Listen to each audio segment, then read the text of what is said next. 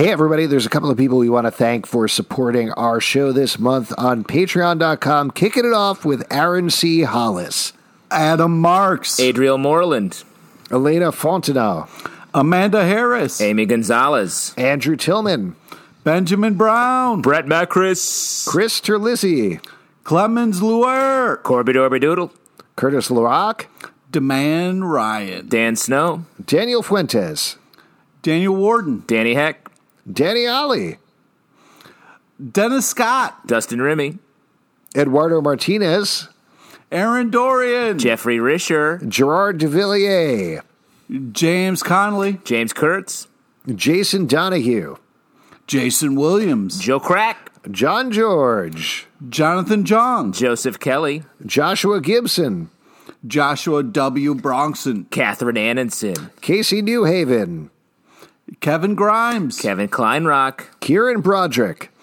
Cody Thomas, Lee Brown, Luana Thomas, Lucas Singh, Mark Carrillo, Mark Kiefer, uh, Mark Zeller, Megan Thigpen, Mike Targenio, Mitchell McDonald, Nadia C, Nate Lindley, Nick Grayson, Omnia Soul Art, Oren Dix, Pedro A. Rangel, Perry Taliaferro, Pete's Punisher Slippers, Pip Pete 2020, Primetime Polly G, Rahadwan Sastroardio, Rev Mikey, Sarah Schaefer, Scott Carpenter, Scott England, Tamila Rush, The 12 Badge. Tiago Nascimento, Tina Ann, Victor Perez, W. Blade, Will Buchanan, and Zika's Viral Comics. Thank you, everybody, for supporting our show. And now, enjoy the live show.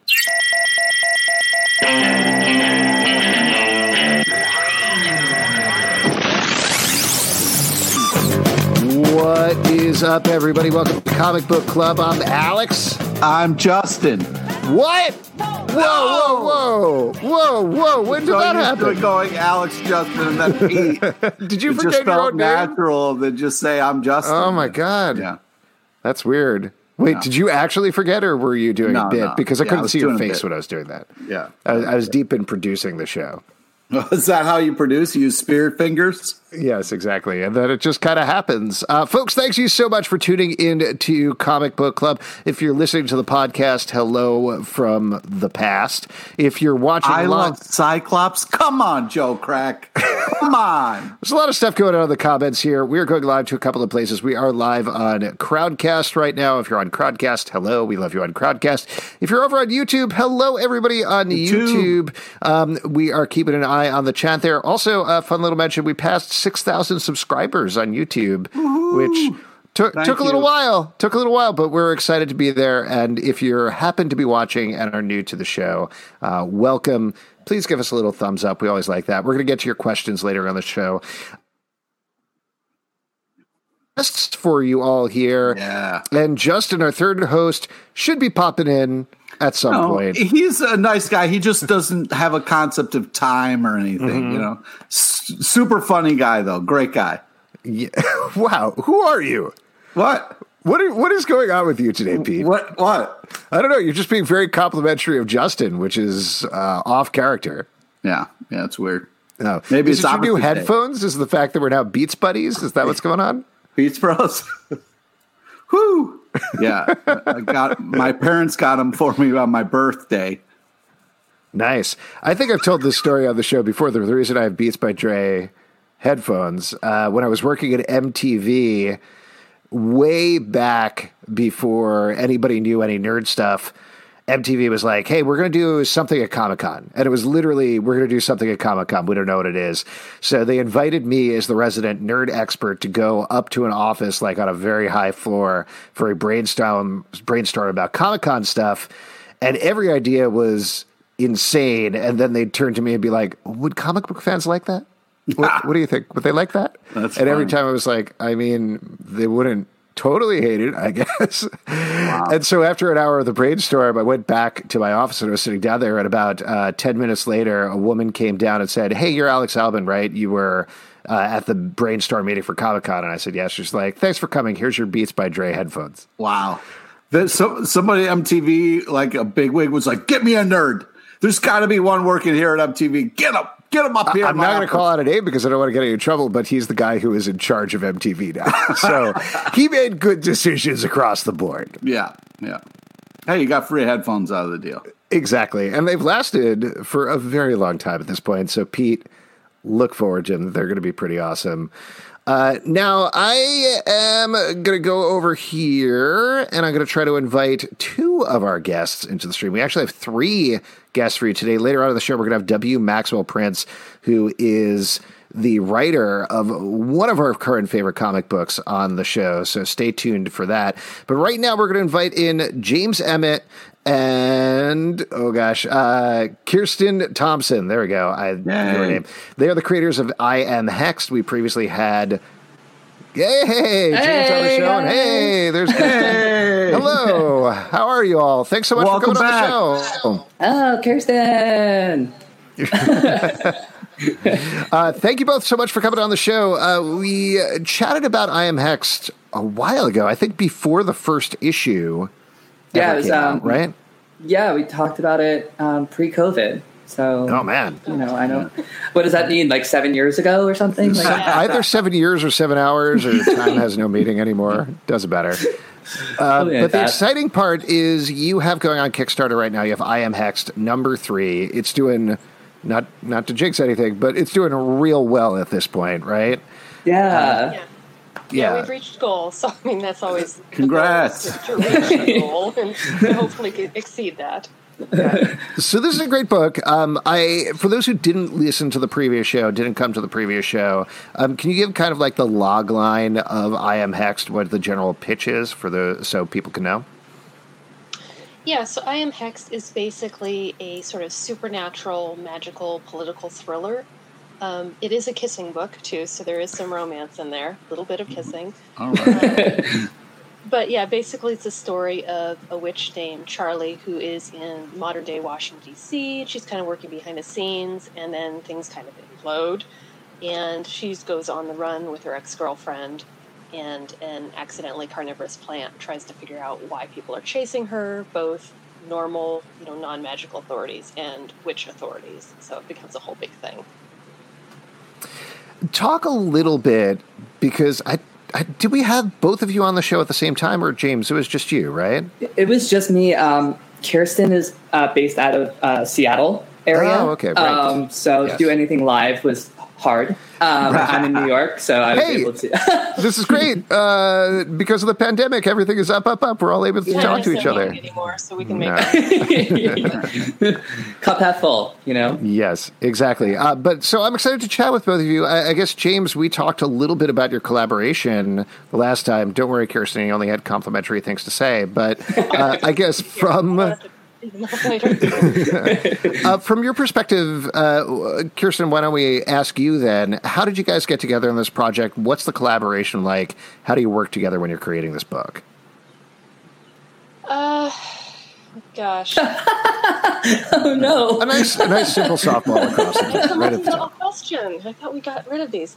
Um, so we, you know, I had an idea, and I think I think James, you were asking for ideas on Twitter at one point, and I was. I was looking specifically for like the queer community and women and Yeah. just people like that I hadn't. I was at four or five. I'm still at four five one, but at the time we hadn't had a lot of that diverse Right. um, crowd. So I really wanted to bring someone else in. Yeah, I think, and I pitched you something that wasn't quite a good fit, and then I came back, and then I pitched you I'm Hexed, and you said, "Oh my God, this is it! You know, let's let's do this." Um, and then because I had the original, the pitch, and I think I don't know if I had a whole of all of issue one done when I pitched it to you. I might have had like three quarters of the way done, I think maybe. And then you said, "Okay, okay, obviously go write the rest of it."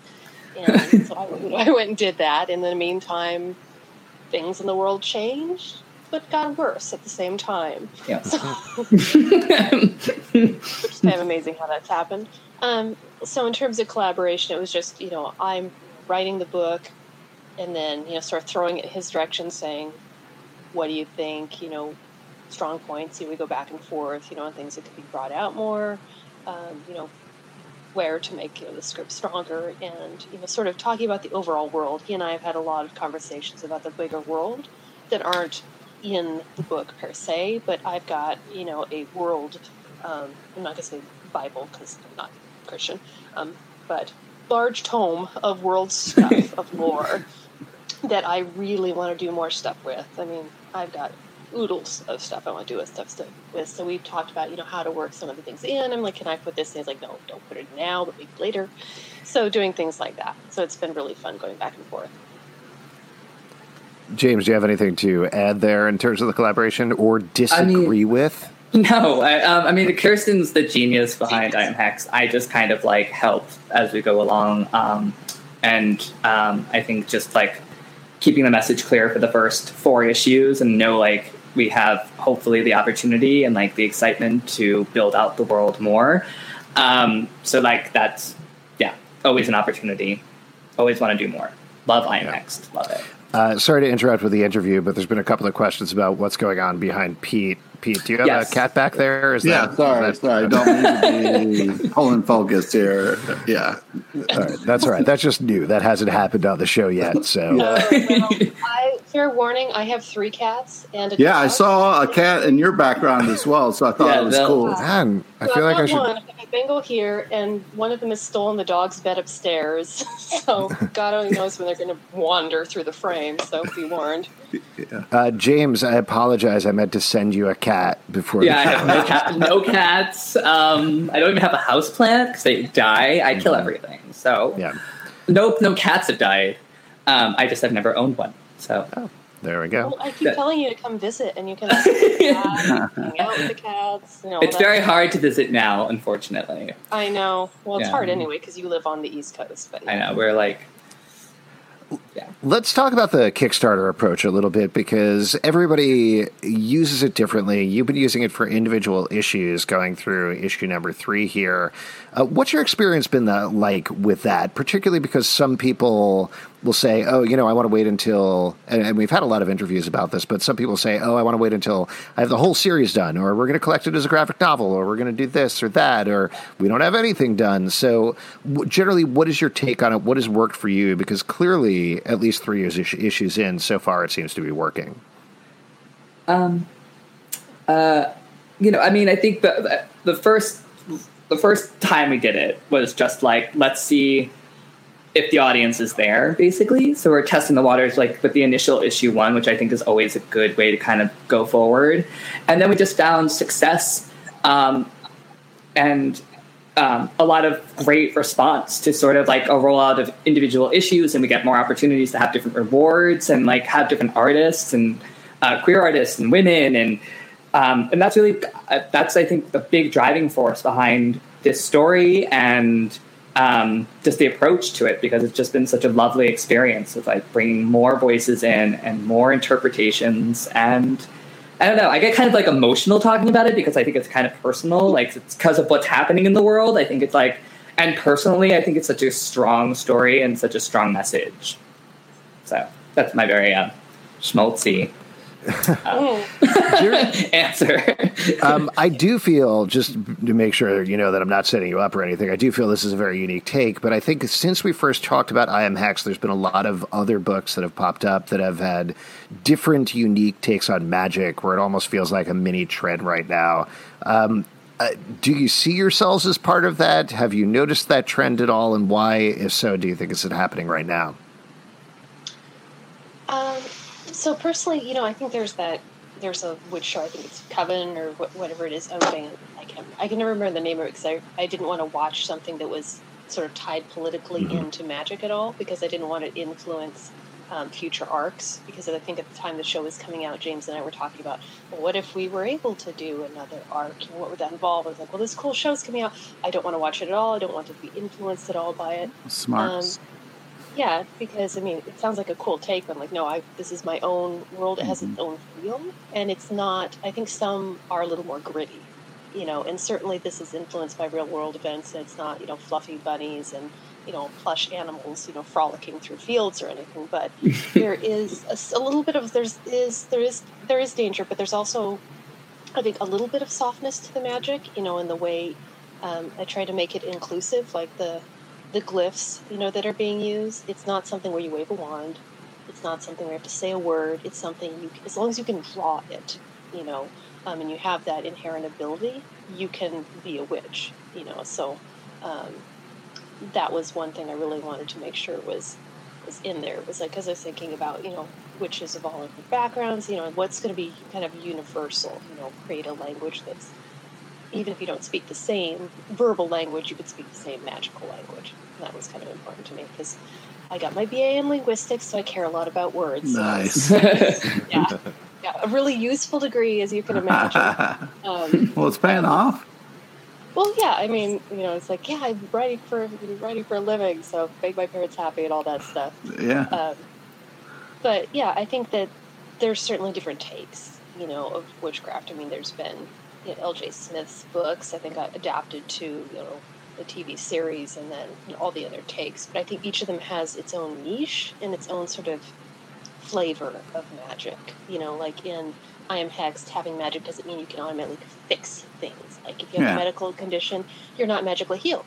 Florence uses a wheelchair. She uses a cane, you know, but she is a powerful witch. You know, it's like, but she also uses her magic to sort of supplement, you know, her assistive devices, or she uses it in her science. So her science she's doing is imbued with that extra little kick of magic, so things will work a little differently. And sometimes, as you see in the book, things don't always work the way she predicted with the scientific method, and you just roll with it, you know. So that's what you can do. Cool. Uh, no, I, not to get too dark or anything, but take a little bit of a step back. You said obviously, like everybody else, pandemic and the, the current state that we're in is certainly affecting workflow and the way that you're getting things out. Yeah. How I I only ask this because I've actually been getting a bunch of people in the past couple of days writing me about. I, I feel the doldrums. I can't write anything about productivity is way down. What do I do? So, how, from the perspective of I am hexed in particular, how are you tackling that? Are you pushing through that? What are your What are your hot tips? Well, for one thing, uh, the first four issues are written, which is a big help. That does help. Absolutely. So Being done. done. It makes it a lot easier, I found.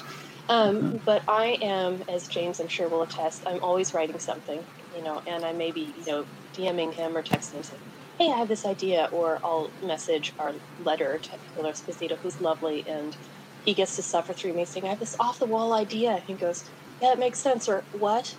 you know, he's very nice about it, but kind of, Kirsten, what are you doing? Um, so I'm always writing, and if I like to bounce between things, you know, I like to have a couple projects. I've got a project I'm editing right now. I'm- in I'm in revisions hell with it, um, to be to be polite, and it's going, but it's like going slowly. So I have a project I'm outlining, and then I have something else I'm sort of noodling on. So I think if you have the different things you can work on, then it's easier than feeling like a complete failure because you didn't write 1,500 words in one day because there's a pandemic, you know, and you're worried about Yeah. the world. Um, so I just think having that flexibility, you know, and then having days where you just lay down flat and look at your ceiling and say, "Wow, there really are spiders up there," or whatever.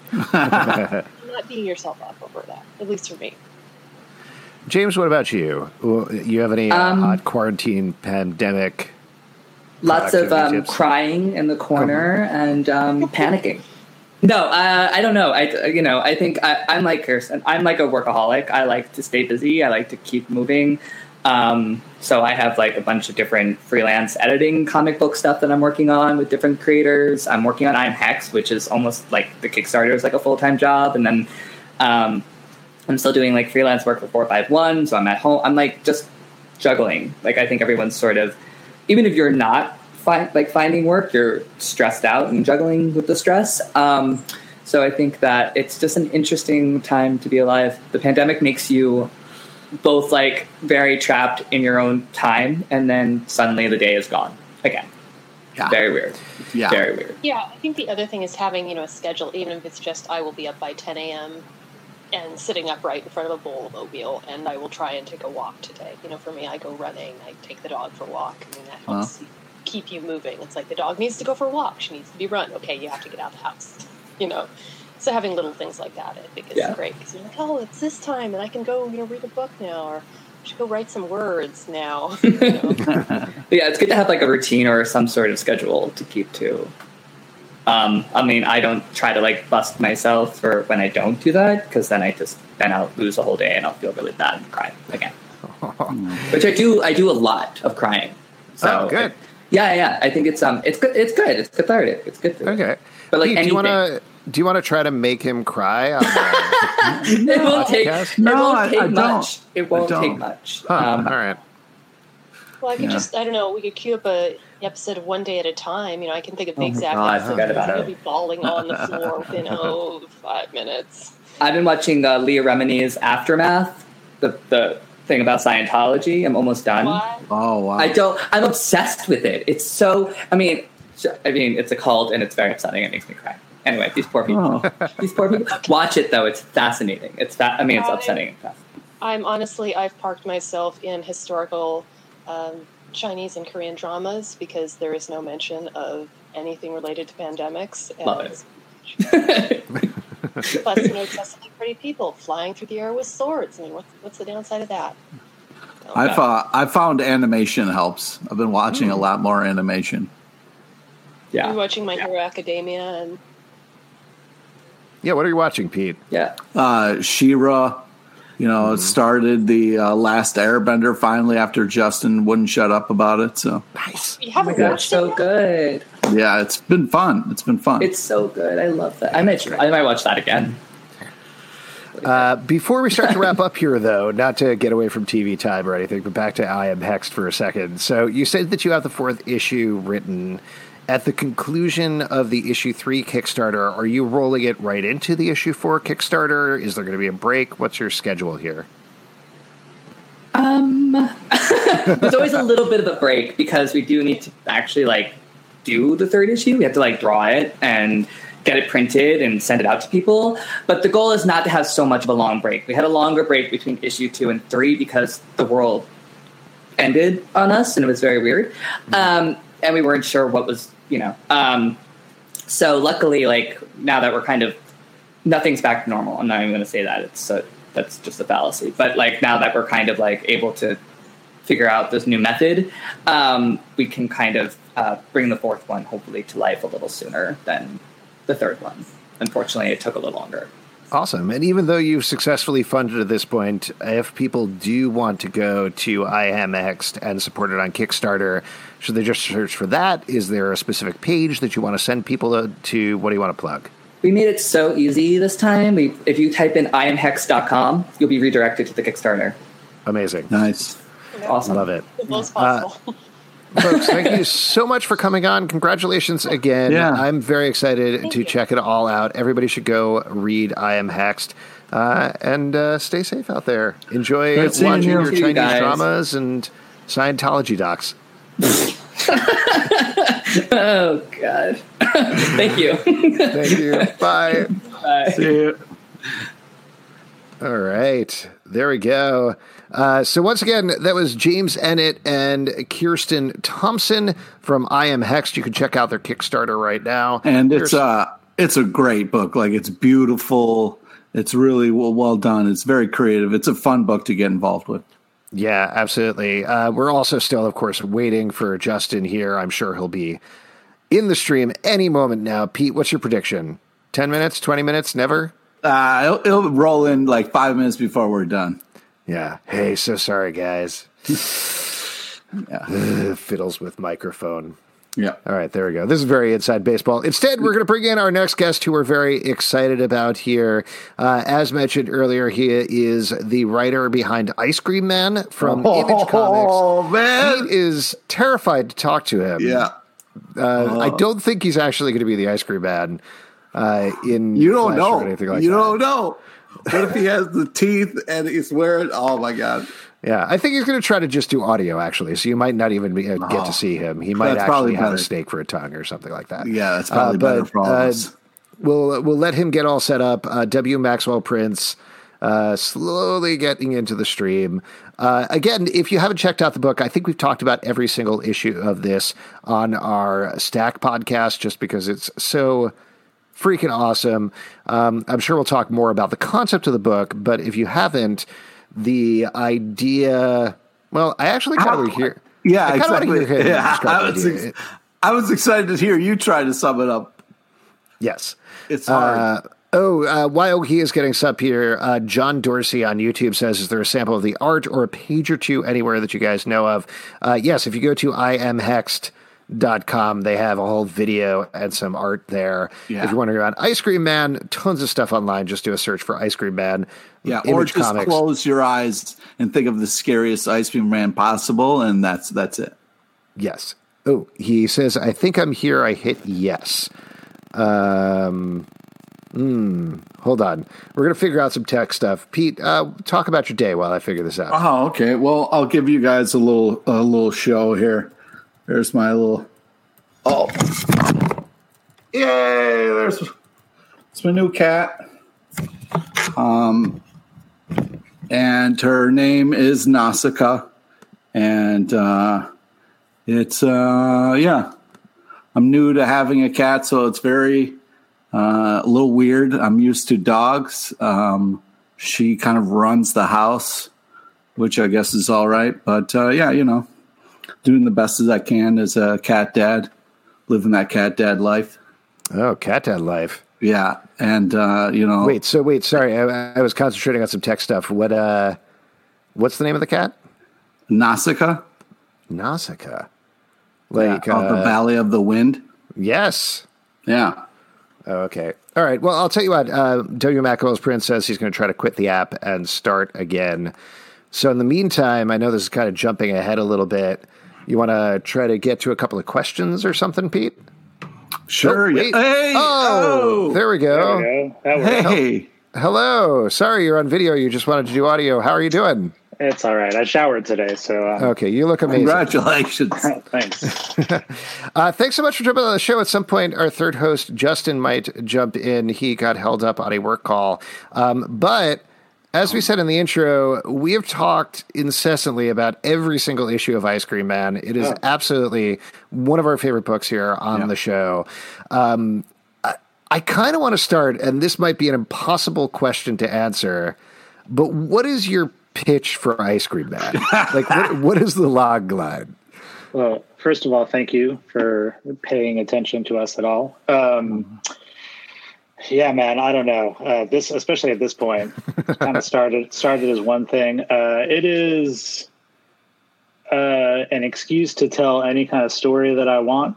Um, my friend uh, describes it as a storytelling engine. Um, It is really just uh, a way that you can kind of graft what you're thinking about or what you're what's bumming you out or what you're concerned with into kind of comic book format. Um, but like you know, it centers. Uh, the idea is that uh, it's a series of one-shot stories. Um, so each comic is self-contained in its own kind of 24 to 28 page short story. Um, and the only thing that connects the issues is the reoccurrence or, the reappearance of this weird kind of uh, devilish ice cream man. right. And the cow- and it- the guy in the cowboy hat. Yeah, yeah. So we uh, we kind of uh, extend we uh, filled out the mythology a little bit over time, and so not only is he just the connective tissue, he also kind of has his own little uh, backstory and his own world that he comes from, which is uh, we we tease at it and we address it somewhat, but the idea is to never fully kind of show our hand there.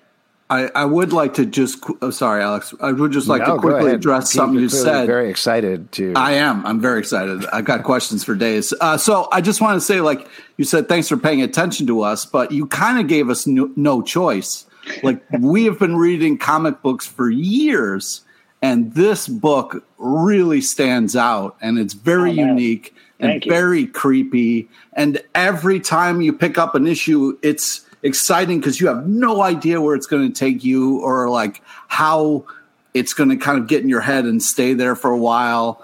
Um, you kind of talked about short stories and like being their own thing, but like, it, did you just say like I'm going to push it each like each issue? Like I'm going to try to have like a theme and really push it out, or like I, I mean I see some creepy tattoos. where they're inspirational? Like how- where did you? Yeah, this is uh people tend to like this one. I don't know if you're gonna be able to see it. It's like a an android taking his face off. Oh, what? Wow. Um, well, so one quick question. I see uh, in the comments below some people asking questions. Do I address those at all, or should I talk to you guys, and then we'll kind of get to people's Uh, questions? talk to us, and then we'll go back and I'll kind of look through the questions, and we can see what we can get to there. cool. We're, Um, we're the people asking the questions here. uh, and I'm under. It looks like I'm under an interrogation light, so it's yeah, exactly. That seems sort of about right. now you know how we feel a little bit. Yeah, so I um I I have what I like to call storytelling uh, ADD. Um, I I get bored with my own writing and and the task of writing sometimes very quickly, um, and so uh, a a way that I've learned as a writer to kind of keep myself disciplined and to keep myself writing. Um, except as you guys talked about with your last guest, it's a little bit harder now uh, to stay disciplined.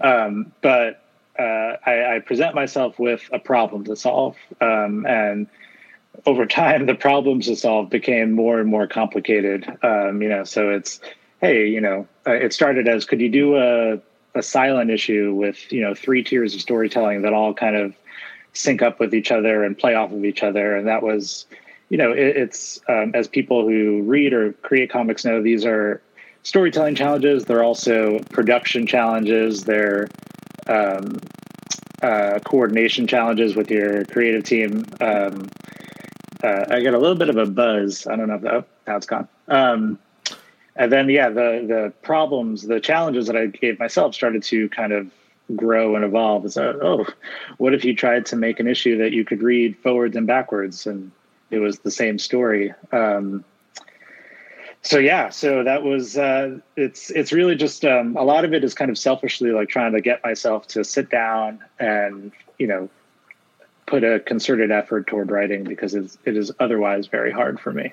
Well, to that point, and I'll just give a, a, little bit more background, as you mentioned, to anybody who hasn't read the book yet. But like you said, every issue is kind of its own thing. There's occasionally some overarching story elements, but you do have these really crisp, clear ideas, like a palindrome issue, or there was the ghosts issue a few uh, issues back that was almost a ghost story, but not exactly a ghost story, but it was told in the style of an old ghost story. Or I think actually the last issue was pretty clear in terms of essentially being three parodies, very dark parodies of kids' books. So all of them are very meticulously structured. Uh, how, clearly, that's a writing challenge for you, but how does that work with the artist, with Martin Morazzo? Because everything is so intricately laid out on the page at the same time. Yeah. So, uh, so for those that don't know, uh, our creative team is uh, Martin Morazzo from Argentina uh, and also Chris O'Halloran from Ireland.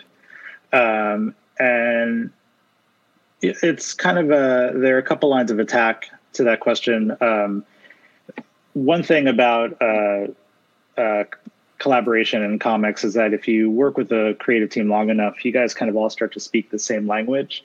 Um, so even with like crazy ideas that I might have now, I have to explain myself a lot less to my collaborators than I used to.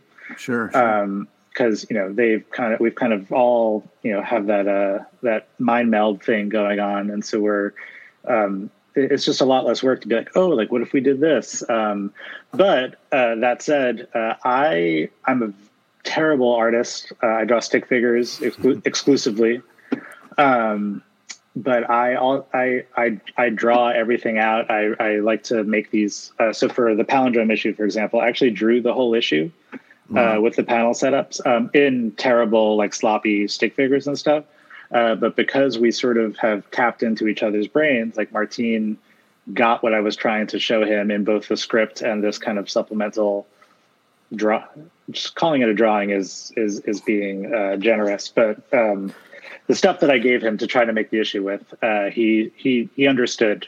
Um, so yeah, so it's like I, I, send a lot of reference. I do a lot of my own little drawings uh, for certain issues. I have a very clear vision of what of how to kind of achieve this thing that we're going for. For other ones, I kind of pose a question like, oh, like how do you think we could uh, pull this off? You know, um, and then sometimes the answer is here's how to do it, and sometimes like it becomes clear that like it's a bad idea. We shouldn't try to do uh, something. I had a, I was going to try to do a, a Rubik's cube story. Oh wow! where uh, each page each page's panels could be reassembled to tell a different story, um, and Oh, then you could kind of solve the issue over time, and so the, you know, the and they would all be colored differently. It sounds really cool and impressive. Uh, there was we just couldn't figure out how to do it, but yeah. So there's uh, there's an open discussion, and then I also um, just kind of oh look the dude. Came. Oh my goodness! Oh, that's terrifying. Uh, this is Justin, our other co-host, who is holding shears towards our guest. But were you mid sentence there? We didn't want to. I didn't want to cut you off. To what you were saying. I was trying no, to be it- surprising and terrifying. Uh, it worked. Yeah. Uh, no, yeah, I, I also tend to like go on. So if I start to say the same thing over again, just be like, "Will, we get it." Or, my name's Okay.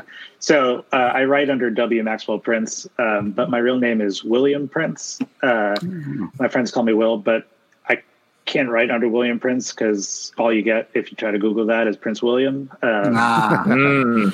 so I use my first initial and my middle name. Um, anyhow, yeah. So uh, uh, it's a lot of like supplemental drawings and stuff, uh, and little you know bits of reference and um, stuff like that to help Martine draw a weird, a weird, challenging structural issue.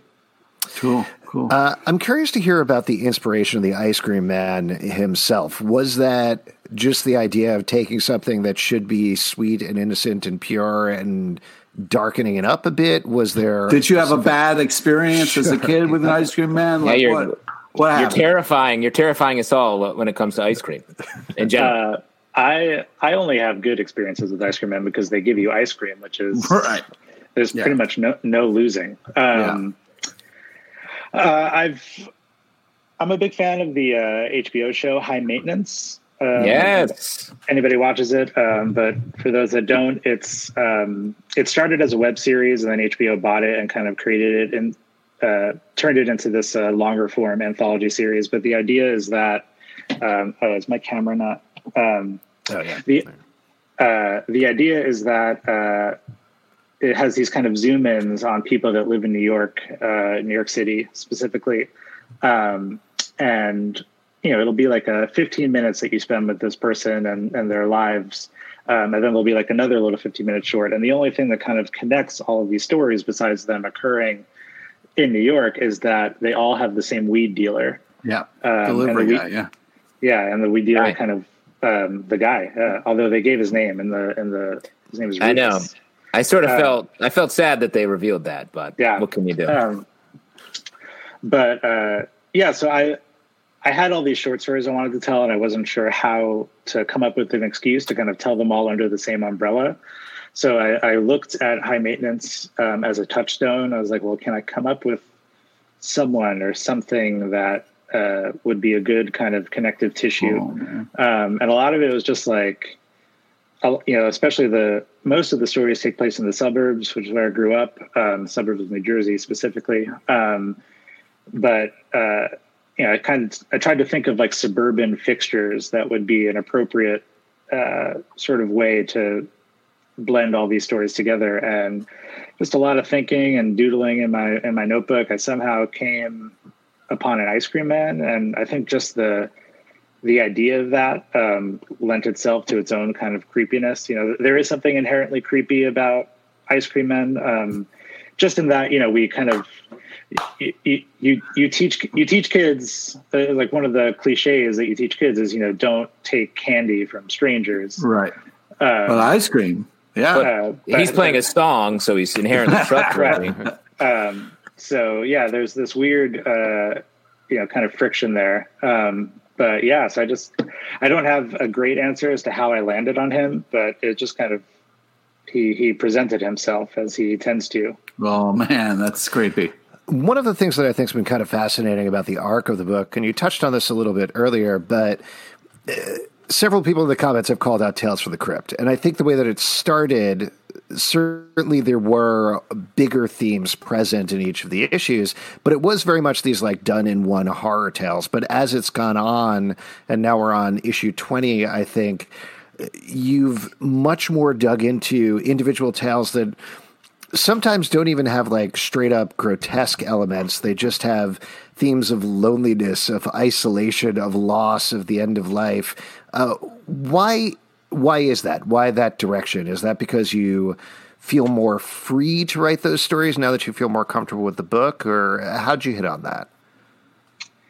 Yeah, I mean, you know, I think as uh, as an adult, that's the kind of stuff I find myself most interested in. Um, you know, I, I, set out early on to make the book a book about suffering and the way different ways in which people suffer. That doesn't have to be, you know, the kind of typical kind of horror sort of suffering where someone's killing you and you're in pain. Um, but you know, the kind of suffering that we all feel day to day um, is a very, in its in its way, is its own kind of horror, and it's something that I feel like people don't talk about enough, um, and that isn't really addressed in in comics fiction enough. It's something that kind of in in literary fiction and, and in more typical prose kind of is the the the meat of, of most of that stuff, but uh, it's not always uh, covered in comics. Um, not to say that it never has been, but um, it, it's it's often put aside in favor of of other uh, subjects. So yeah, it's um, I kind of so my secret is that I don't know anything about horror. I don't. re- I don't wow. read. I don't read horror. I don't watch horror movies. I hate wow. being scared. Um, wow. Uh, so you just uh, wanted to scare all of us, and just so you're like not scared, but you're like ah. in, in the same way an ice cream man hates ice cream. You, uh, you don't like being scared, so you terrify us all.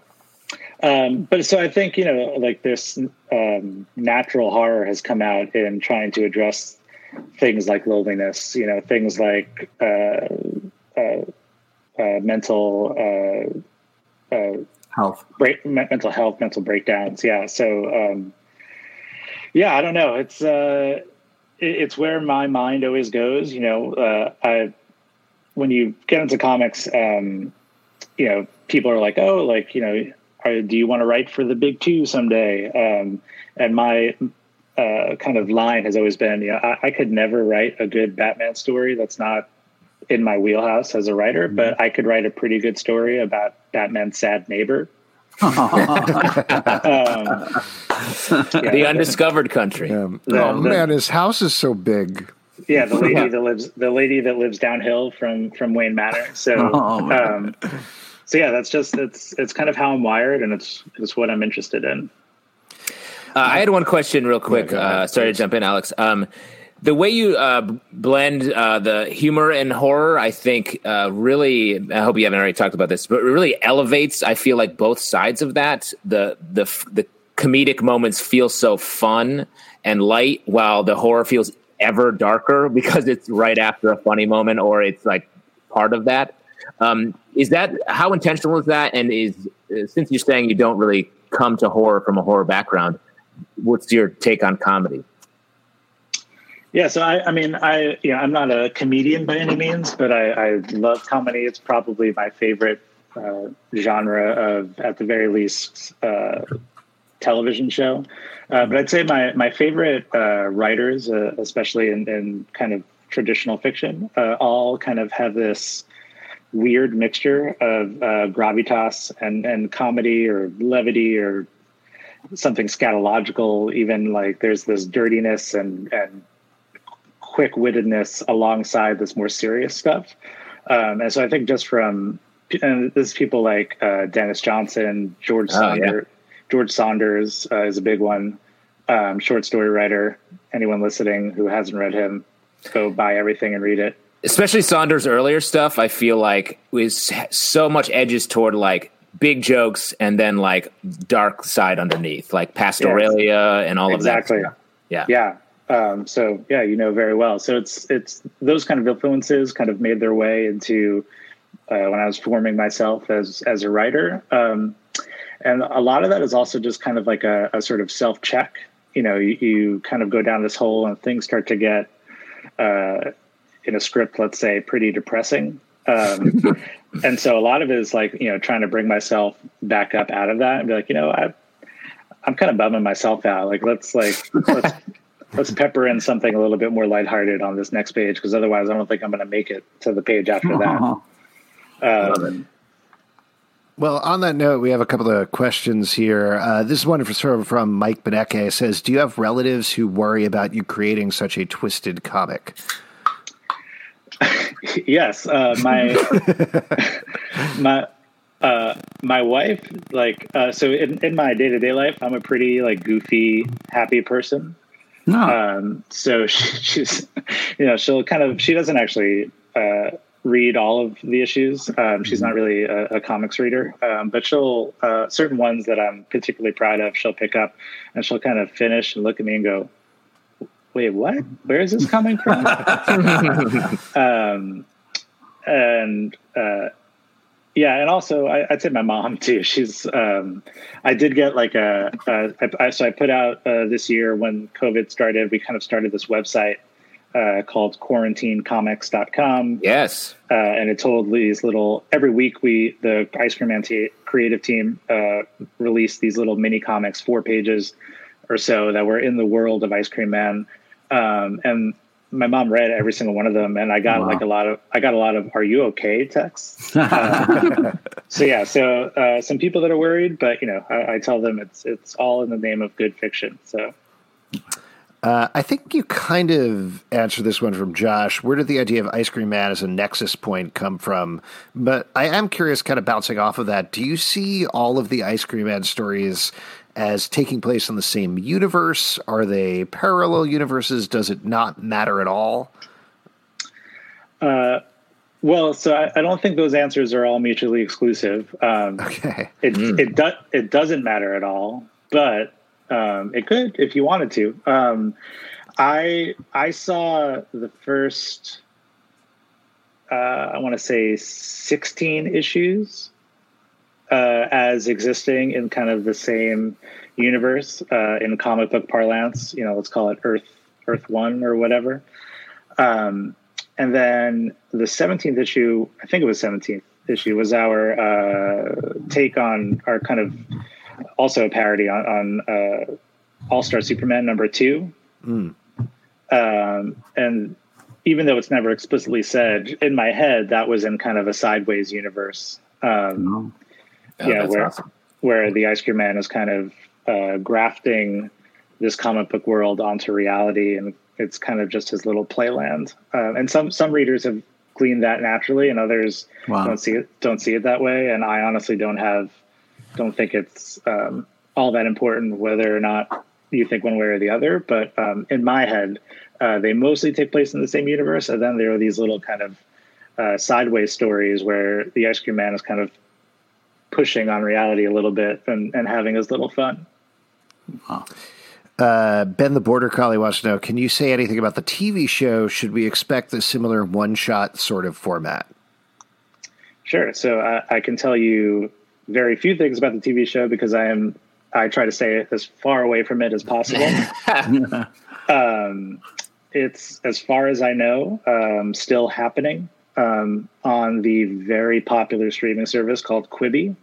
Yeah. Um, everybody loves Quibi. Everybody watches Quibi. no Quibi doubt. Is a, is a, streaming success story, and we can't wait to tell stories on platform. We're actually swimming on uh, Quibi right now, so that's very exciting. Yeah. Um, Not really. But yeah, no, it's um, the the uh, the writers of the show and, and the showrunners, uh, they're, they're brothers, uh, Adam and Max Reed. They do really love the book, and even though they get this kind of instruction from the corporate side of things, they're trying to uh, stay true to it as much as possible. Um, I don't know if I think some of the the episodes will be, you know, and a Quibi episode is a whole other a whole other truth. Streaming a whole other podcast to to to cover. But um yeah it's going to try to stay true to these kind of short stories. And then um you know i think if the show is successful it'll kind of open up and tell maybe some longer form kind of stuff. Cool. Um there was a kind of follow up question over here on YouTube from Ramsey Hassan. Says if Ice Cream Man was picked up as a TV show, which it was, uh, who would you cast as the eponymous Ice Cream Man? Uh, you know, I was there anybody that you had in mind? Were you picturing an actor, or are you now picturing an actor who might best encompass everything the Ice Cream Man means? Yeah, I mean it's it's tough, right? You need the kind of right mix of uh, this kind of everyday, uh, kind of affable, classic face, but then who could kind of turn on a dime mm-hmm. uh, and be really sinister. Um, my ideas about it have changed a bit over time. Um, I know the the studio really wanted to do uh, Jared Leto, um, Oh wow! which I thought was he's almost too creepy in a way. Like he doesn't have a lot of like he can't Yeah. he he he can't bring it back to you know Right. that guy that guy that you would like. He only goes up. Yeah. yeah. Um, I forget the actor's name now, but um, he played uh, Pete on Mad Men.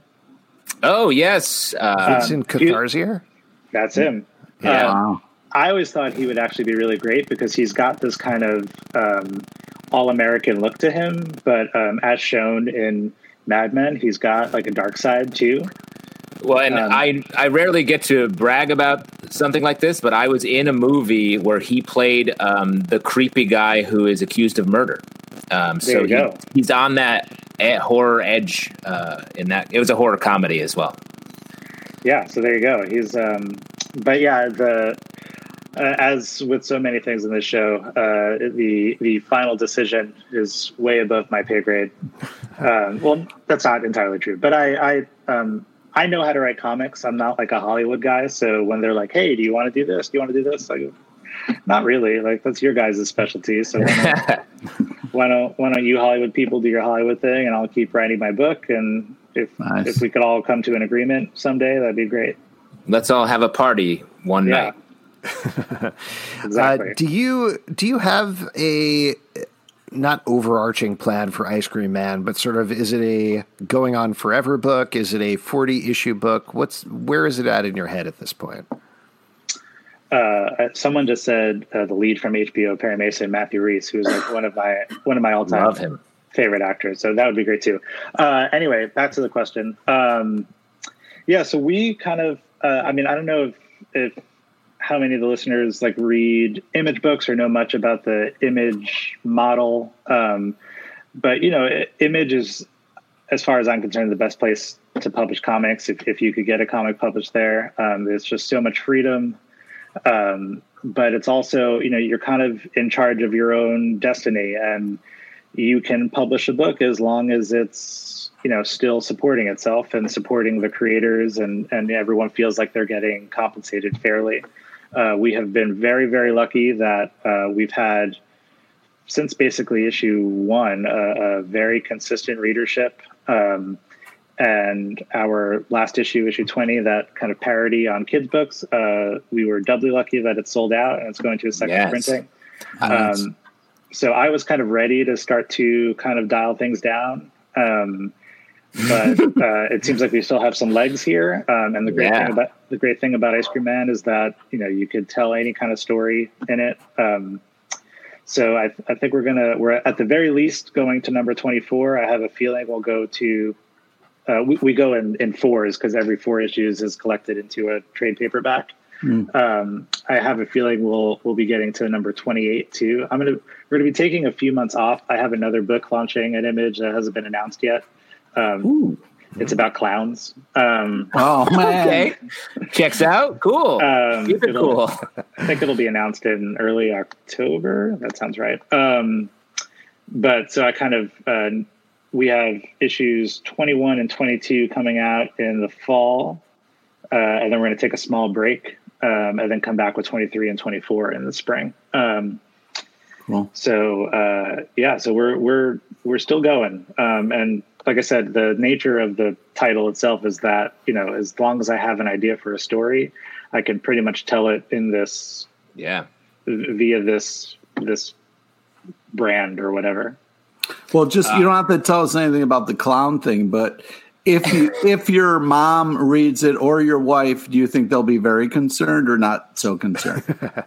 You know, it's funny because every time I say clown, and because like Ice Cream Man has kind of gained this reputation as a horror book, Right. uh, people think a certain thing, um, but it is not not like that. Not what you think. Uh, What? there are parts of it like that, but um, Okay. All right. Just clowning around. It's it's just sad, like like um, Okay. Well, I I'll write, tell I write you. sad comics. My wife is, and this is true. She's actually an ex circus clown, so I'll be judging this book very harshly. oh wow. There you Wow.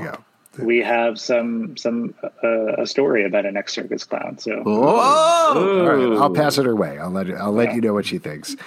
Uh, the next thing up after, first of all, everybody should go read issue 20, which is Yes. phenomenal. As you mentioned, parody of The Giving Tree, uh, Green Eggs and Ham, and Goodnight Moon, which is great and funny So and good. dark. Uh, next up, though, is a there's a collection of the quarantine comics that is coming out. Right? Is that Yeah, so uh, early September, all of those, and we had some guest creators come and make some little shorts too, um, and those will be in the collection as well. And half of proceeds uh, go to uh, uh, Binc to help comic shops through COVID. Awesome. Oh, nice. That's great. Yeah, Cool. Uh, that's awesome. Thank you so much for coming on the show. Again, huge fans of the book. Very excited to chat with you about this. Congratulations on all the success. Uh, and can't wait to Yeah. check out the Quibi show. Yeah, Thank you thanks for freaking us out, man. It's been great. Hey, thank you for having me, and thank you for for supporting us. It's awesome. Ah, we love it. Absolutely. All right. We'll have talk a good to you day. soon, man. Cheers. Good night. Take care. All right. Wow. There we go. Uh, Wow. Once again, W. Maxwell Prince, Ice Cream Man. Definitely check it out. I saw a bunch of people, particularly in the YouTube comments, have never read it before. The book is so good. And as he mentioned, it's up to issue 20. So there's uh, four collections now, five coming soon. Uh, It's a heck of a ride. Truly, Worth- w- Go favorite ahead, comic favorite comic on the stack every time it comes out like love love it we talk we've talked about it from we've talked about every issue on this show Yeah. We have. It's great. I always want Yeah. to talk about it. It's so good. Uh, so very exciting. Awesome guest this week. Welcome, Justin. Please don't pull out those shears again. That was well that's too scary Uh, you guys was a are little legit- scary. you guys are Hot, bro. legitimately scared How hot like that? Come on. Well i was uh, i was working late and then i was set, setting up and i turned around and i was like oh the shears have been in the window all this time and i grabbed them impulsively and then when my face came up i scared myself a little bit but i thought uh, it would be Method actor. yeah i thought it would be uh, less scary i guess Yeah. you guys Well, seem turns out- legitimately terrified. You're in a creepy ass basement. Yeah, it's terrifying. Uh, but you know what's not terrifying? Actually, is my favorite part of the show. The, oh, stop it! Stop Stop it. that. What are you? That's like. Uh, somehow, somehow, those are going to come through the. Ca- I think it's the face. It's the Yeah, face the that's face bothering big. me. Oh, Ah! it's the face. Yeah, oh, it's the face that's The beard doesn't help anything either. Uh, all right, uh, now it's time for your audience questions. And for that, I see a bunch of you have already been dropping your questions here at Ask a Question on Crowdcast. If you are over on YouTube, just drop it in the comments. I am keeping one eye on that. Uh, so we'll get to those in a moment. But let's kick it off one here. Uh, this is from Ben the Border Collie. This is a oh, this is a LinkedIn type question for Alex. Are you ever going to open my gift in Pokemon Go? Listen, Ben. Wow, called out, lit up. I'll tell you what. I know you can play Pokemon Go from your couch now. Seems kind of lame to me, but I stopped playing Co- Pokemon Go a while ago. I picked up Oh shit! I picked up Wizards Unite when that came up. I got kind of bored of that, and then I was like, you know what? It's nice to be forced to go on walks places by these apps, but it's becoming too much of an obligation, and I'm spending too much time away from my family catching Pokemon and Wizards. So I'm going to stop. Don't So the answer is. I'm never going to open your gift. But if you want to be friends with my wife, let me know, and you'll, I'll send you your number. Wow. Alex, that gift is like uh, Courtney Whitmore's gift on Stargirl to her father, and he re- you refuse to open. Oh man, oh, that's sad. Nice. Uh, here we go. This is from uh, Scott Carpenter. With learning at home being common right now, is there a place for educational comics? What are some examples?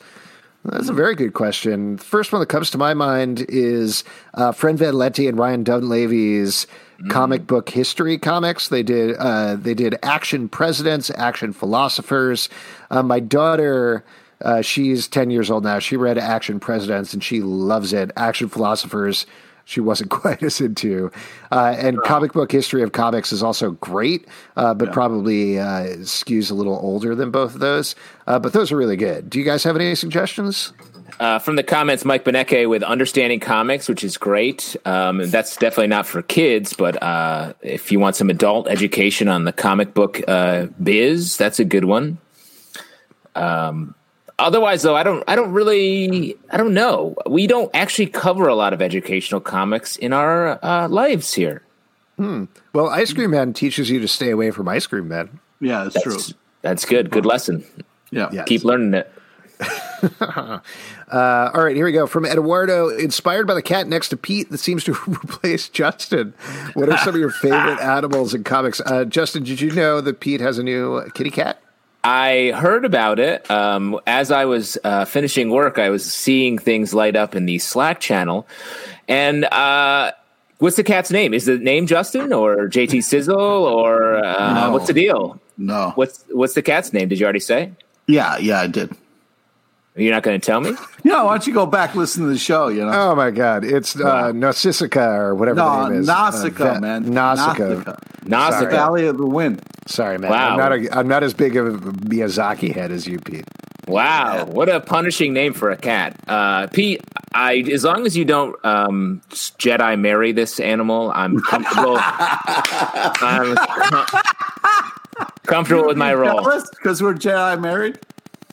I don't know, Pete. There's been a lot of changes in your life that I'm uh, starting to feel like you're trying to get away from Alex and I, and uh, I'm worried about it. Okay. Uh, I don't know if this is a question necessarily, but uh, from John Dorsey over on YouTube, people talk about how the sky is falling in the comic book industry. I say, no, it isn't. Now when you have channels for talented creators to get their work out there, we will always want that.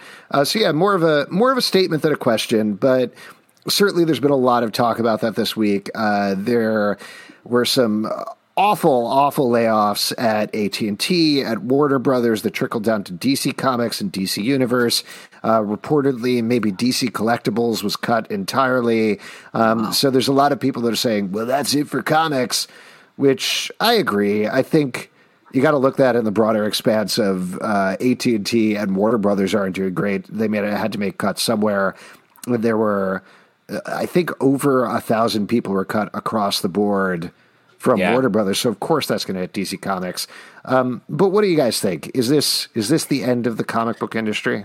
Uh, great question. Think of all the times we've answered that over the years. Uh, no, I don't. I do think it's a. I mean, across the world, especially in the United States, it's a time of contraction. Everyone is uh, panicked. There's not a lot of uh, understanding of how anything is working. Uh, the world is very stressful. Um, and so everything's contracting a little bit. And then once we emerge from this, I think it'll expand back out as it does. I mean, comic books are wildly popular. It's the source of IP for everything now. So it's not like we're losing that. It will continue to be that. And there are success stories out there despite all of the bad news. Well, and I think something that does get lost in the discussion to call back on our guest earlier in the show, actually both all of our guests earlier in the show, is saying, "Oh no, there were cuts at DC Comics, which is terrible." And we know and have interviewed and hung out with some of those people, and it's awful when somebody loses a job. But a lot of people losing their job at DC Comics doesn't mean the end of comics. There is also Image Comics, which is doing well. There are Kickstarter comics. There are Random House and Penguin and uh, Yen Press and all sorts of other places that are publishing comic books. So just because there are cuts at what is called of course, but like you're saying, Justin, things are being affected across the board. There are many other avenues to get these things out there, so it's not going to die as an art form. Yeah. So there you go. Uh, we solved it. Uh, this is from I Love Cyclops of the characters in the movie Wait, TV. I'm, that's not That's what it says on. on. here. I'm just reading. That's a fine. boo, statement. Joe Crack, boo. Yeah.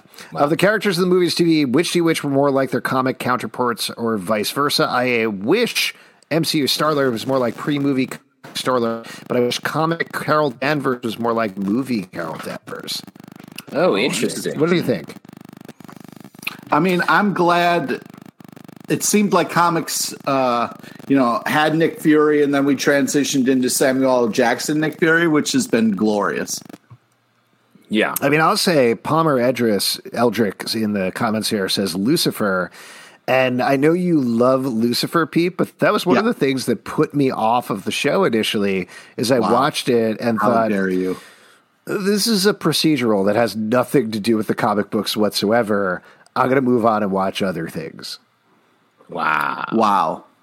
I, I think Pete. I, I feel like it's not always like you can take something that's great and then say, okay, if you love this, maybe you'll love this, and try something. Use the comic as a springboard. You know, you don't have to copy exactly. I mean, it's, it's a gamble, but uh, I felt like for me, uh, it was the reverse. I went and checked. Uh, Lucifer wasn't really on my pull list, but once I kind of got into the show, I started checking out the comic more.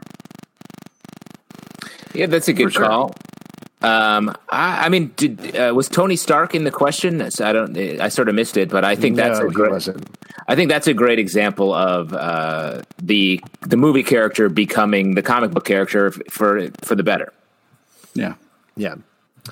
Uh, let's move back to YouTube here. Nelson Martinez says, Thanks, Alex, for recommending Avatar The Last Airbender. Been binging all day. What bender would you guys like to be and why? Earth, water, air, or fire? Um, did you recommend it? I mean, I think both of us recommended it, right? Well, you recommended it like uh, like a month ago. I was watching it at the original was- run, motherfucker. Yeah, he's Whoa, been repping. whoa, he's hold been repping on. it for years. Hold He's on, man. I've been years. repping it for years, too. I've been you repping it for years, too, all right?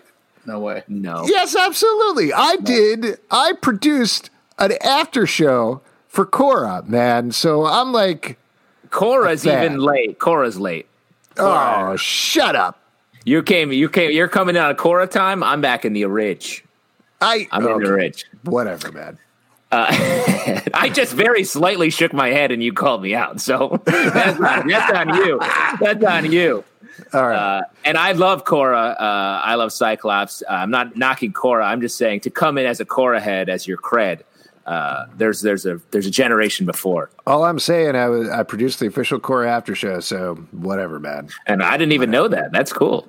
Yeah, it was cool. It was Well, really why don't you flex about some more jobs that you've had? You know, Here's You what I don't covered understand. I wanted to bring this up. I've been thinking about this all week. Every time I bring up something that I've done, Pete, you're like, oh, ugh, flex, flex, flex.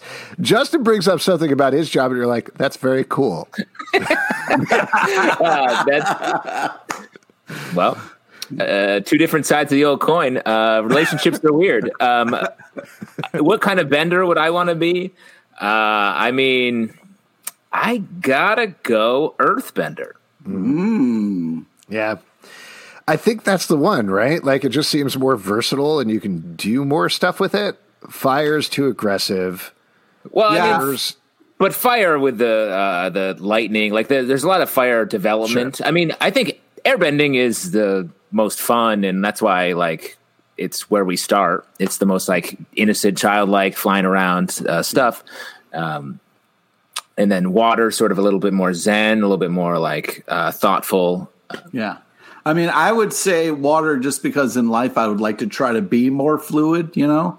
Uh, Mm-hmm. But I feel like Earth uh, is a better is a better power. You could be a great vodka bender. Oh You're- yeah. you're- you're is that the question? bender. What kind of a- bender do you want to go on? I want to go on a vodka bender. I want to go on a malt liquor bender. Oh yeah, man. That last 10 seconds is us all trying to make the same joke at the same time, and I appreciate it. we, were, we were joke bending all at once right there. Oh yeah. uh, this is from Edward Doherty. Uh, who would win in a fight between the three? what are these questions? Sorry. A fight between Who the would three win of in a fight between the three of you? Can you provide explicit examples of the weakness you would attack in your other host? I love that we started like 14 years ago with, hey, who would win in a fight? Hulk or Captain America? Now it's like, I want to watch you fucking Yeah. kill each other. Fight each other. you punch him first. But this question one. comes up every couple of years. It does come back around. I feel like. I mean, well, let me just say I'm the youngest and the tallest, so I have a couple inches on you guys and a couple years. So I think I'm ready to matter. Get dirty.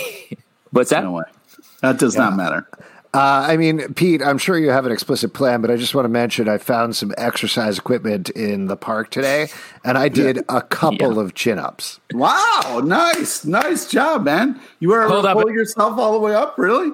Yeah, all a the way up. No you way. found some exercise equipment in the park? What's what's up with you? Well, he's What are you not playing? Pokemon Go, so he's actually looking around. Yeah, so I gotta, I gotta actually look for stuff. No, there was uh, my kids and I. We took a walk around Sunset Park. We live a block away from Sunset Park now, and there's this weird setup there where it's like I guess encouraging people to exercise. So they have this art installation Yeah, installation they have little. that's also yeah, yeah along the way. exercise stuff. That's not weird. That's cool. That's nice that they're looking out for people. Like, hey, if you want to run around, here's the little stations where you can do stuff. Totally. That's great. So you were like, "Hey, kid, chin ups, me and you versus you. Let's I do this." beat my daughter. She lost so bad. Oh wow. nice. Uh, Pete, what's your plan to take us down? Come on. Uh, I would go for Justin first, and then take take you down, Alex. Why would you go after me first? Am I more of a you- threat? Yes, exactly. Yep. Nice. And Alex is going to be what trying to catch a wizard while you're killing me. yeah. Uh, gonna this is be- from. Oh, go ahead. No, no, no. Uh, I was just going to go over to the next question. Ramsey Hassan over at YouTube says, "Any thoughts on the New York Comic Con news?" So, this is, in case you didn't hear it, New York Comic Con, like a lot of other Comic Cons, is officially going virtual. Uh, the thing that's different about it that I think is very good and uh, we talked about this, I think, on our Week in Geek podcast, which we do for Patreon listeners a little bit. But I sort of noticed that New York Comic Con folks and ReedPop folks seem to be very closely monitoring what was going on with Comic Con at home and the criticisms of it. And one of the big criticisms that everybody had, certainly that I had, was that it wasn't actually live. Like they pre recorded the panels, which I understand, but then they rolled them out. So there's no impetus to watch them immediately. You could zoom through them. You could watch them at triple speed if you really want to. Um, so did, and there was no comments anywhere on anything. So there's no way of actually interacting. Uh, it seems like New York Comic Con is going to be doing it totally differently. They're teaming up with YouTube. So they were very explicit in the press release. There's Q and A uh, for panels. You can comment. You can chat. Uh, they won't be rolling out everything live. I'm sure some of it will be faux live. It'll be pre-taped but rolled out as live. But they are actually doing it so it feels a little more immediate that way. Um, and I got to say, like again, I follow a couple of people from ReedPop. They were heartbroken today about having to do this, about having to not have the physical convention. But I appreciate the fact that they're not doing it live, that they're not putting people in danger, uh, and they're trying to make the best live event they possibly can in very bad circumstances. Yeah, it's Yeah. tough though because it. I would like to see how a con does if you do try to do a live panel and have like a live feed that people can comment on. I don't know how horrible the comments would get or what it would be like, but you would hope, like a Comic Con where people are very positive and supportive of each other, that that would be the case. But you know, what do I Well, know? that's what they're just to interrupt. That's what they're doing. I mean, they're going to do them over Zoom, you know, or whatever software Okay. they're going to be using, and then they will have the chat going. So there are going to be things like we're doing right now, where comments are coming in, questions are coming in, and a moderator is sifting through them and asking people. They're not saying every panel is going to be like that. I'm sure there will be some pre-tape stuff, uh, but it seems like they're going to be doing a mix of Are you of that. Were you just auditioning for that job right now? Is that what just happened there? You're just kind Well, of like, I mean, if anybody at ReedPop is uh, watching, I mean, I'm not going to. It felt like an audition. No, Good. Actually it was not. But what's your take on it, Justin? How do you feel about this news? No, I mean, I, I, I agree with you. I think um, it's a learning curve, like anything that we're all going through. Like, I feel like each live event is learning from the one before. ReedPop is a smart company in that they they're really good at scaling up and down what they're working on, whether it's uh, a smaller Comic Con in a smaller city or their larger Comic Cons. So I think they're going to learn from each uh, each situation and move forward in a good way. So I, I'm confident they're always willing to innovate, and I'm confident they'll do a good job. Yeah. Uh, let's get another one here from over on Crowdcast. Kevin says, which musketeer, Athos, Porthos, or Aramis, would each host be? And would you see Nat or someone else as the D'Artagnan? wow. Nat is clearly doing- Cardinal Richelieu. Can't, we can't just go one show without talking about Nat. Oh, I thought you were going to say, we can't go one show without talking about the fucking Three Musketeers? Come on! I mean, it's pretty clear which each of us are, I would think. Go Uh, it. watch yourself, buddy. Okay, you don't. I mean, I don't know how familiar you are with either the book or the um, mid The movie. Nineties, the mid nineties Disney movie featuring "Let's Make It All for One and All for Love," uh, landmark combination of uh, male vocalists. Um, I think it's uh, Alex is Athos. Checks out. Uh, I'm Porthos, and Pete's Aramis. Oh wow. Okay. Great. Uh, I'm going to read up on this later and get very annoyed somehow. Yeah. No, there's no reason to be annoyed. Uh, ooh, question for Pete from John Dorsey. I need you to spell out why you hate Cyclops so much. I know he's not always written consistently well, but I think he's a good man. Who the fuck said this? yeah, that's John Dorsey. who the fuck said this? Who the fuck? Uh, John Dorsey over on YouTube. Okay, John, first off, hey man, congratulations. You know, like you're living your life, you feel things how you feel. That's good. I'm happy for you. This Just is a normal question. other- There's no reason to be this angry. Other people see things and react differently. I have a problem with authority. I have a problem with douchebags with cool shades who think they're better than people. Cyclops to me gives off this aura of like, fuck you, this, you're going to do things my way. And he's not right. He's not right a lot of the times. I don't like the moves that he makes as the leader of the team. Um, I yeah, I just think that uh, he's not my favorite character, and a lot of people, you know, uh, will point out how great he is, and it bothers me. Um, I just, I don't know. Sometimes characters come off like you hear their voice in their head, and it's a douchey voice that bothers me when he talks. So I don't know. Uh, really, uh, it's just not my favorite character, and I don't like the way he leads. I have a theory. Okay. My theory on your uh, hatred of Cyclops is you love Wolverine, and I feel like Wolverine was someone that love you, Wolverine. you do love Wolverine, and you specifically identify with Wolverine. I think in a lot of ways. Yeah. Uh, so I Short, think hairy guy. What's not to identify with? that's what I'm saying. That's why you're obsessed with his height for some reason. The, the reason being that you are like, uh, like I'm. You're taller than Wolverine, though. Let's be clear. Sure, yeah. Yeah. Um, but I do think that you so have so um, taken Wolverine's uh, point of view into your own that it's making it's made you hate uh, Cyclops. Uh, I, I can understand what you're saying, and there's definitely validity to that. But Cyclops could have won me over if maybe he was different. Um, but yeah, I, I don't know.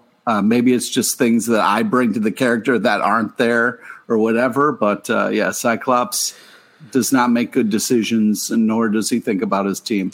Uh, They I are love best- Cyclops. Yeah, in the Yeah. commentators here. Yet Wolverine loves Cyclops. He's his best friend, and in fact, uh, they have sex now. So, what do you think about that, Pete? Hey man, everybody's got to live their life, you know. So I don't take that as real. You know, they're on Sex Island. What happens there? No, you they're- know, You're on the They're on- moon. yeah, they're having sex on the moon. Oh, right. Yeah, they're on little moon base. Yeah. Uh, hey, man, that uh, you know, some people like the new comics. Other people don't. Can't wait for it to be over. It's just that someone designed a cool logo and they went with an idea, and we got to ride this out. You know. Not what happened.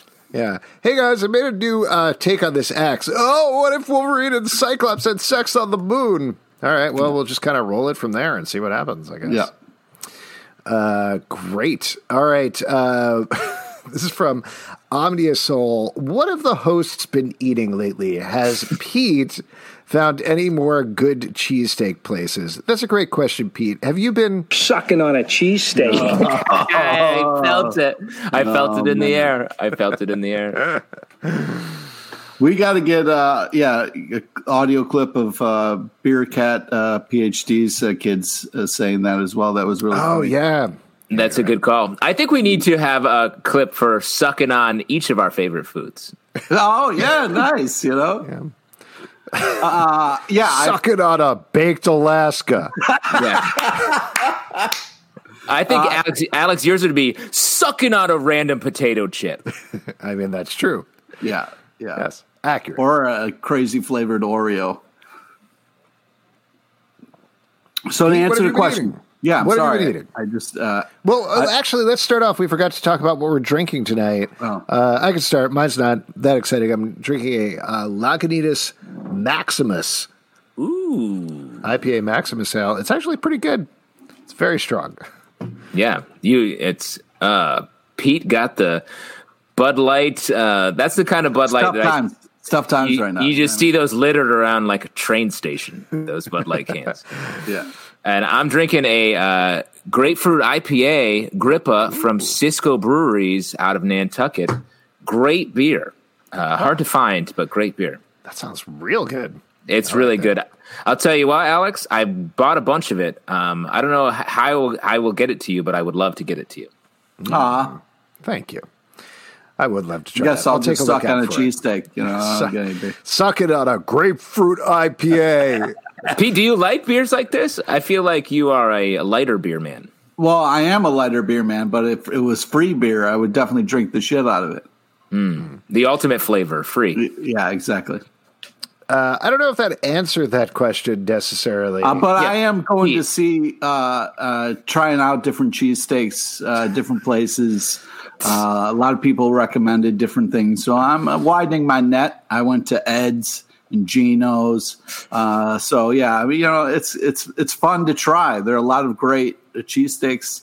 There's a lot of great uh, like banh mi sandwich shops too that I'm getting into. So There you it's go. been oh man, hey, hey, you got to put yourself out there, Pete. You know, just try a bunch of things before you settle down with one cheesesteak for the rest of yeah, your life. exactly. That's right. What I love about uh, recommending a cheesesteak, it's like I've tried Ed's, I've tried Bill's, I tried Teddy P's, I tried Nicodemus's, I tried Wally. I squeeze boxes cheesesteaks, very good.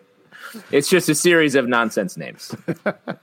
These could be just people in their homes. It doesn't even have to be a restaurant. Follow up on the X Men question over here on YouTube. What are Justin and Alex's favorite X Men Wolverine for Pete? I'm guessing. Nice. I Pete, mean, confirm. Confirm. Yeah, Deny. it's it's clearly Wolverine. Uh, X twenty three, close second. Yeah, mine, Nice. mine's Cypher. So there you go. Yep, no doubt about that. Uh, but do you have Alex? I quick follow up before I answer. Do you have a second favorite? And is it if it's not Kitty Pryde? Let's make it not Kitty Pryde and say Oh, someone else. bad. Okay. So not, not Give us the answer we haven't heard, for God's sake. after Cypher and Kitty Pryde, probably Nightcrawler. Actually, Interesting. I love Nightcrawler. Like I love the.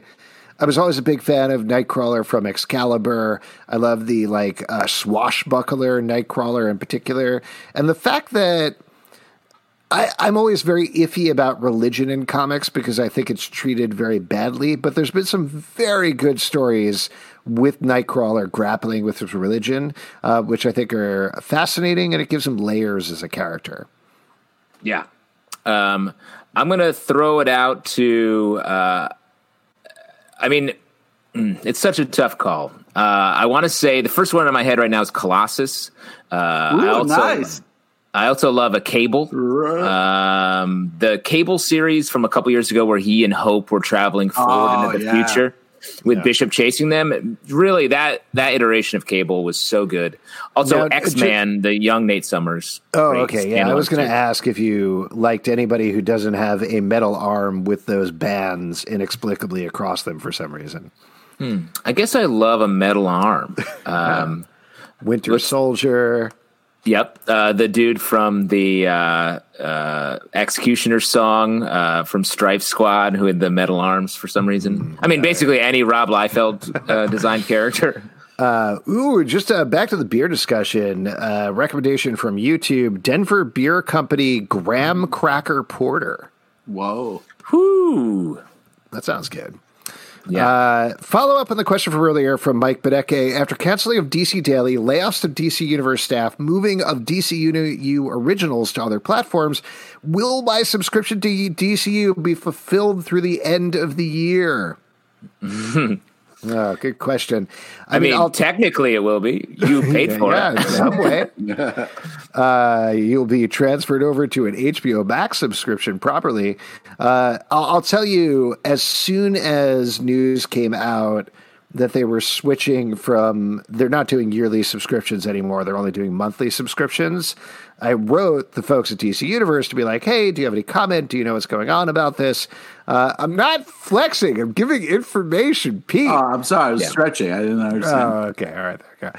Uh, Pete's so always I wrote stretching. them, and they were very like they had a statement ready where they were like, "Hey, we're always looking to serve people with their DC Universe subscription, uh, even when we've switched to monthly subscriptions, and uh, we will keep you appraised of anything further."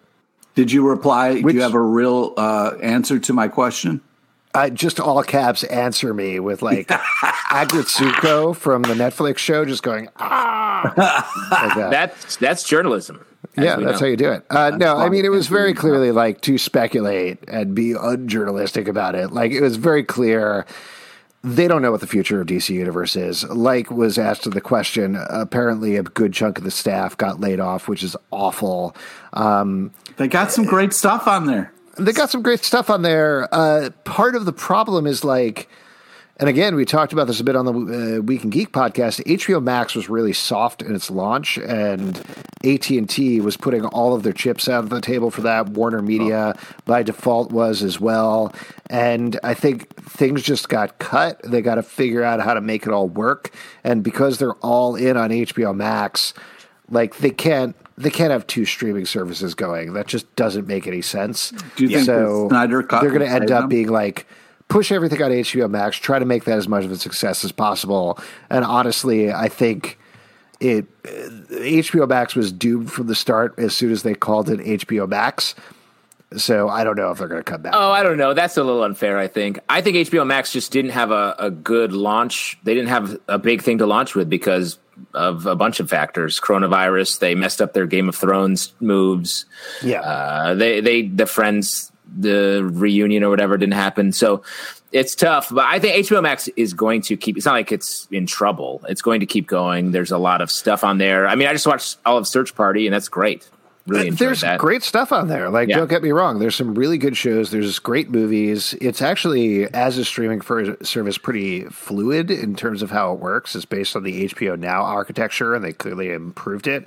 But like the comment says here, uh, why didn't WB just name it HBO Max, something related to Warner Brothers? Like, just call it WB Max or call it WB.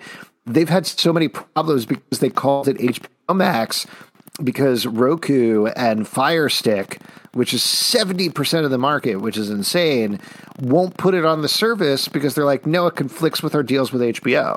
If they had just called it anything else and not related to HBO, it would have been a problem. Be doing so much better right now. Counterpoint to that, though, the Yeah. HBO's the brand. Like, Yeah, if they called it WB Max, it's going to be like the WB network from the '90s, where it's uh, Bring gonna be back Michigan J Frog. Yeah, you've been Come pushing on! that. You've been pushing that frog agenda for years now. Yeah. Alex, and Hello, my gonna happen. baby. Hello, my darling. Hello, my ragtime gal. Pete loves this, right? Yeah, Oh yeah, Yeah. old timey stuff. you can tell he leans back and pets the cat when he's happy. Uh, yeah, no, without getting too in the weeds, I agree with Edward Doherty's comment here. They're damaging the HBO brand with this. That was kind of the point. Um, HBO brand is fine. eh, disagree. Okay, Kevin says, in the vein of Ice Cream Man, who are your favorite host recurring characters from anthology titles? Ooh, Interesting. getting into it. Yeah. Um, man, I don't know. I'm having a hard time thinking of any comic book anthology titles at all. Well, I mean, obviously, like Tales from the Crypt came from comics and things, but I think the Watcher is a fair answer there.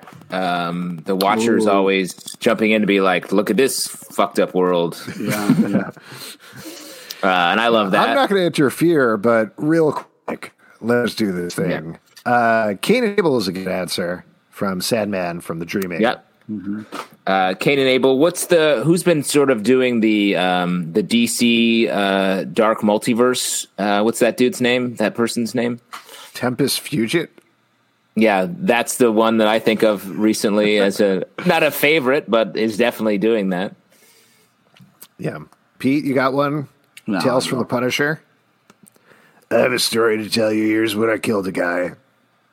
You're an asshole. Yeah. Microchip. Does he ever an, uh, narrate any of that?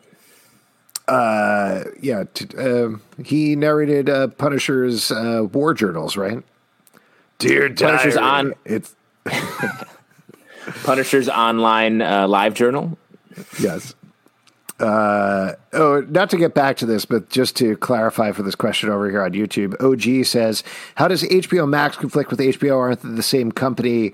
Uh, not exactly. HBO is its own division. HBO Max is a separate creative division that was set up uh, by Warner Brothers uh, via AT and T, or actually vice versa by AT and T via Warner Brothers.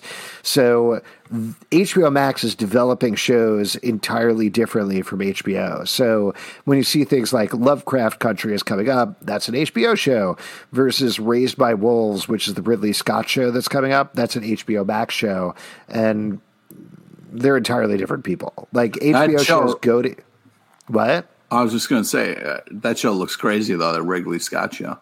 Yeah, it does look wild. I haven't had a chance to watch any of it yet, but it looks awesome.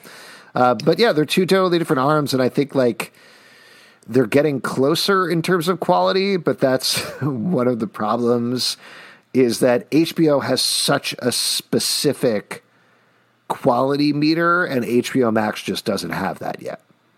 See, for me though, like not to keep, I feel like we're on opposite sides of the, sides of this for whatever Yeah. reason. Like Yeah, for me, it's like Netflix has its prestige shows and it also has its sort of trashy shows.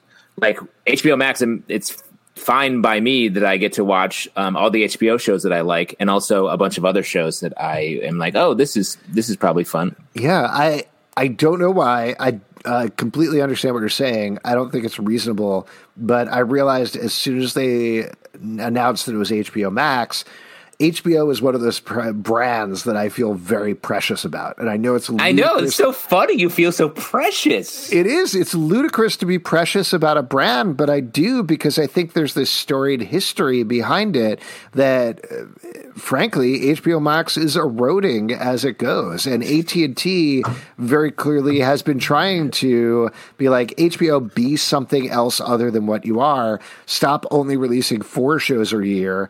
Be Netflix, and they're like, "We're not Netflix, we're HBO," and they're like, "Okay, fine, we'll do HBO Max. Now you're Netflix." which is aggravating to me. It's not reasonable in terms of business. Mostly, I try to be reasonable in terms of business and understanding of things. But that's one thing that just bums me out. It's like going to the Metropolitan Museum of Art and being like, now you're in Arby's. Wow. Wow. Oh, okay. Wow. You're an elitist. You're an elitist. I elitist. am an elitist. It's not And I'll tell TV. you what. It's HBO. I'm an anti-elitist, Alex, and now I'm going to destroy you. Uh, related question on this from our business podcast, I guess, uh, from Tom Tormney. How do you feel about Warner Media closing the doors on DC Direct? Uh, I don't know the, first of all, I'll mention, I don't know if that has been 100% confirmed by everybody. That was a bunch of articles where they said, we believe DC Direct has been shuttered, and I haven't really seen any of the people from DC Direct tweeting about, like, we were shut down, but it seems reasonable to think they are. Uh, what's your thoughts on that? I don't know.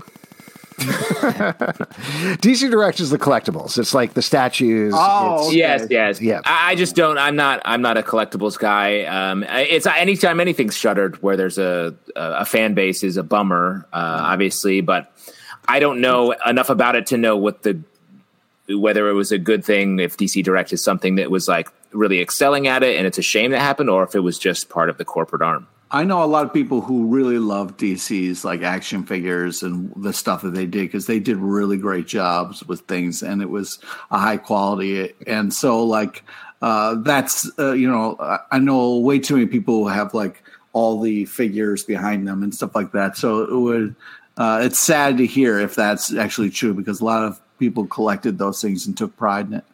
Yeah, I mean, to your point, Pete, uh, I'm also not really a collectibles guy. Like, I don't pick up that stuff, but I've certainly interviewed those folks a bunch and seen a bunch of their stuff. And Yeah. one of the things that's very cool about DC Direct that they do is they do artist lines. Like, they Yeah. focus in on. Here's a Yeah. great Batman artist. Let's make a bunch of statues based on their art directly from the comics, and they did Yeah. awesome work there. But versus the HBO discussion, you know, without slagging off anybody's jobs, I could see like of course, the high quality, super expensive statues division is going to go first. You know, like we're in the middle of a pandemic and people aren't necessarily like, I want to drop a couple of hundred bucks on this Dustin Nguyen Batman statue or anything like that. So To be fair, they got rid of the caviar division first, uh, and then they moved to DC Direct. yes, well, you'd have the caviar on the statues and just Yeah, exactly. You want Batman, uh, black and white, holding a little teeny uh, Osetra caviar on his hand. Yeah. Uh, over on uh, YouTube, JPeeler999 says the Alex Ross painted plates they sold way back in the day were awesome. Um, yeah. So, yeah, there you go. Uh, it, it's great stuff. It's a bummer it's gone. Hopefully, they figure out some way to keep those people employed. Question. Yeah, yeah. Uh, folks, it's now time for trivia, and for that, I'm going to turn it over to Pete LePie. All right. Pete LePage, the star of trivia. All right, this uh, this part we give back to you, the lovely audience. Um, uh, and it looks like uh, somebody put like a figure of a hand up, but we'll go with the next one down that actually says hand Oh, up, just man. because I don't want to Wow, read their name tag up. out loud. So That's let's fucked just- up. Wait. Let's go with uh, Mr. Moreland. Oh man! Oh wait! Oh, hold on! I clicked the wrong thing. I almost deleted the message. Uh, wait! I can't invite Adriel Moreland in, Pete. Oh, What do we do here? What do we do? I don't know. Oh, and uh, Justin's gone now. yeah, Justin's gone. he just gone. left. Uh, yeah, I don't think Adriel Moreland has a uh, webcam, but if you want to do it anyway, we could do it through the chat, I guess, like we do with YouTube. We also have Juan Espinosa on YouTube if you want to try over there. Uh, well, it's it's you know it's hard now. I feel like we're in too deep because uh, you know he he's on his phone. Uh, you know, maybe we should go with I love Cyclops then. We can do him on his phone if you want. All right, all right. Yeah. All right, go for it. Ask your questions, and Adriel Great. Moreland's going to answer the comments. All right, great. So today's trivia is on topical comic news. Uh, question number one. Uh, please listen to all three answers before you uh, take your guess. Vault Comics announced a new comic with a new twist on magic and spy genres called Blank. Is it A. Magic Lethal Beans, B. Shadow Service, or is it C. Judi Dench? So it's either A, magic lethal Beans, don't pick it, or it's B, shadow service. All right, B is correct. Here we go. Question number two. The Hero Initiative is offering writing classes from who? Is it A, Greg Pak, Stop it with the shears. B, Brian Michael Bendis, or is it C, Kate Winslet? So it's either A, don't pick it, or it's B, Brian Michael Bendis. It's a lot of B's in there. Yes, B is correct. All right, here we go. Last one. Nice. Valiant will relaunch what flagship title? Is it A, X-O Manowar, B, Ninjak, or is it C, Gerard Depardieu? So it's either Perfectly A, pronounced. if you would like $25, or you could pick B. A is correct. All right. So- Congratulations. A hard cut on the music. Yeah. trivia trivia ends when it ends. I usually try to fade it out, but uh, we're done. Uh, Adriel, thank you so much for playing. Definitely shoot us an email at comicbookclublive.com at g- comicbookclublive at gmail.com. Uh, and we will get you set up with a $25 gift card to Midtown Comics, which you can use online nice and safely. Now, your answers indicate a secret movie, Pete. That's They right. The indicate. answers. Is it, as Edward Doherty states, Helmet? Hamlet. It's Hamlet. Oh, Well, Hamlet. he said helmet. Is he that said correct? helmet. Is it, is it helmet? He said helmet. Yeah, it is uh, Hamlet. Hamlet, 1996, and just wanted to say, six years ago today, rest in peace, my captain. Much love, Robin Williams. Wow, that's nice. Oh, Captain, my Captain. Does that put an end to the Robin Williams portion of the Quivy? The trivia? No. Oh, seems like a great time to do that. Uh, it does, does it? But no, Okay. not until we're done. Not until we've done every freaking movie. Oh man, Truly. this is terrible. Uh, all right, let's talk about what we're looking forward to tomorrow. As we know, tomorrow is New Comic Book Day, except DC Comics, which are out today. Uh, but what are you all looking forward to? Pete, what are you looking forward to checking out? Well, I'll tell you, my favorite this week, and I'm very excited about it, is it is Seven Secrets number one. Ooh, from Yeah. Boom Studios. Yeah, this is Yeah. by Tom Taylor. New book. We're gonna have a review of it on the Stack. I don't want to say much about it, but we will talk about it on the Stack podcast. Pretty cool. Yeah, goes uh, goes up in the comic book club feed and its own dedicated stack feed. 9 a.m.s on Wednesday, so check that out. Justin, what are you looking forward to? I'm looking forward to Amazing Spider-Man number 46. Um, this comic, um, we've talked about it a lot. It's a uh, fun, uh, lighthearted, uh, classic Spider-Man story. It's a lot of boomerang, a lot of uh, influence. It's written by Nick Spencer, Deadly Foes of uh, Spider-Man from back in the day. It's taken a turn in the last couple issues. Sure and- has. And it's going to a really awesome, uh, exciting place, I think, and I'm very excited to see what comes next. Yeah. Uh, I'm looking forward to Dryad number four is coming out from Oni Press. This book is so cool and interesting and not what you'd expect from it. Um, it starts off as a fantasy tale. That's not where it goes. I don't even want to ruin it necessarily, but I've really been enjoying every issue. And again, we're going to have a review of that of the stack. Uh, we should also mention uh, we'll probably be rolling as a bonus into our live show next week. Uh, we're going to be doing uh, fingers crossed, an interview with Kurtis Wiebe, who writes the book, uh, and Justin Osterling, who draws the book. Uh, so that'll be a fun, non live bonus for you all, but that'll be in the regular comic book club feed as well.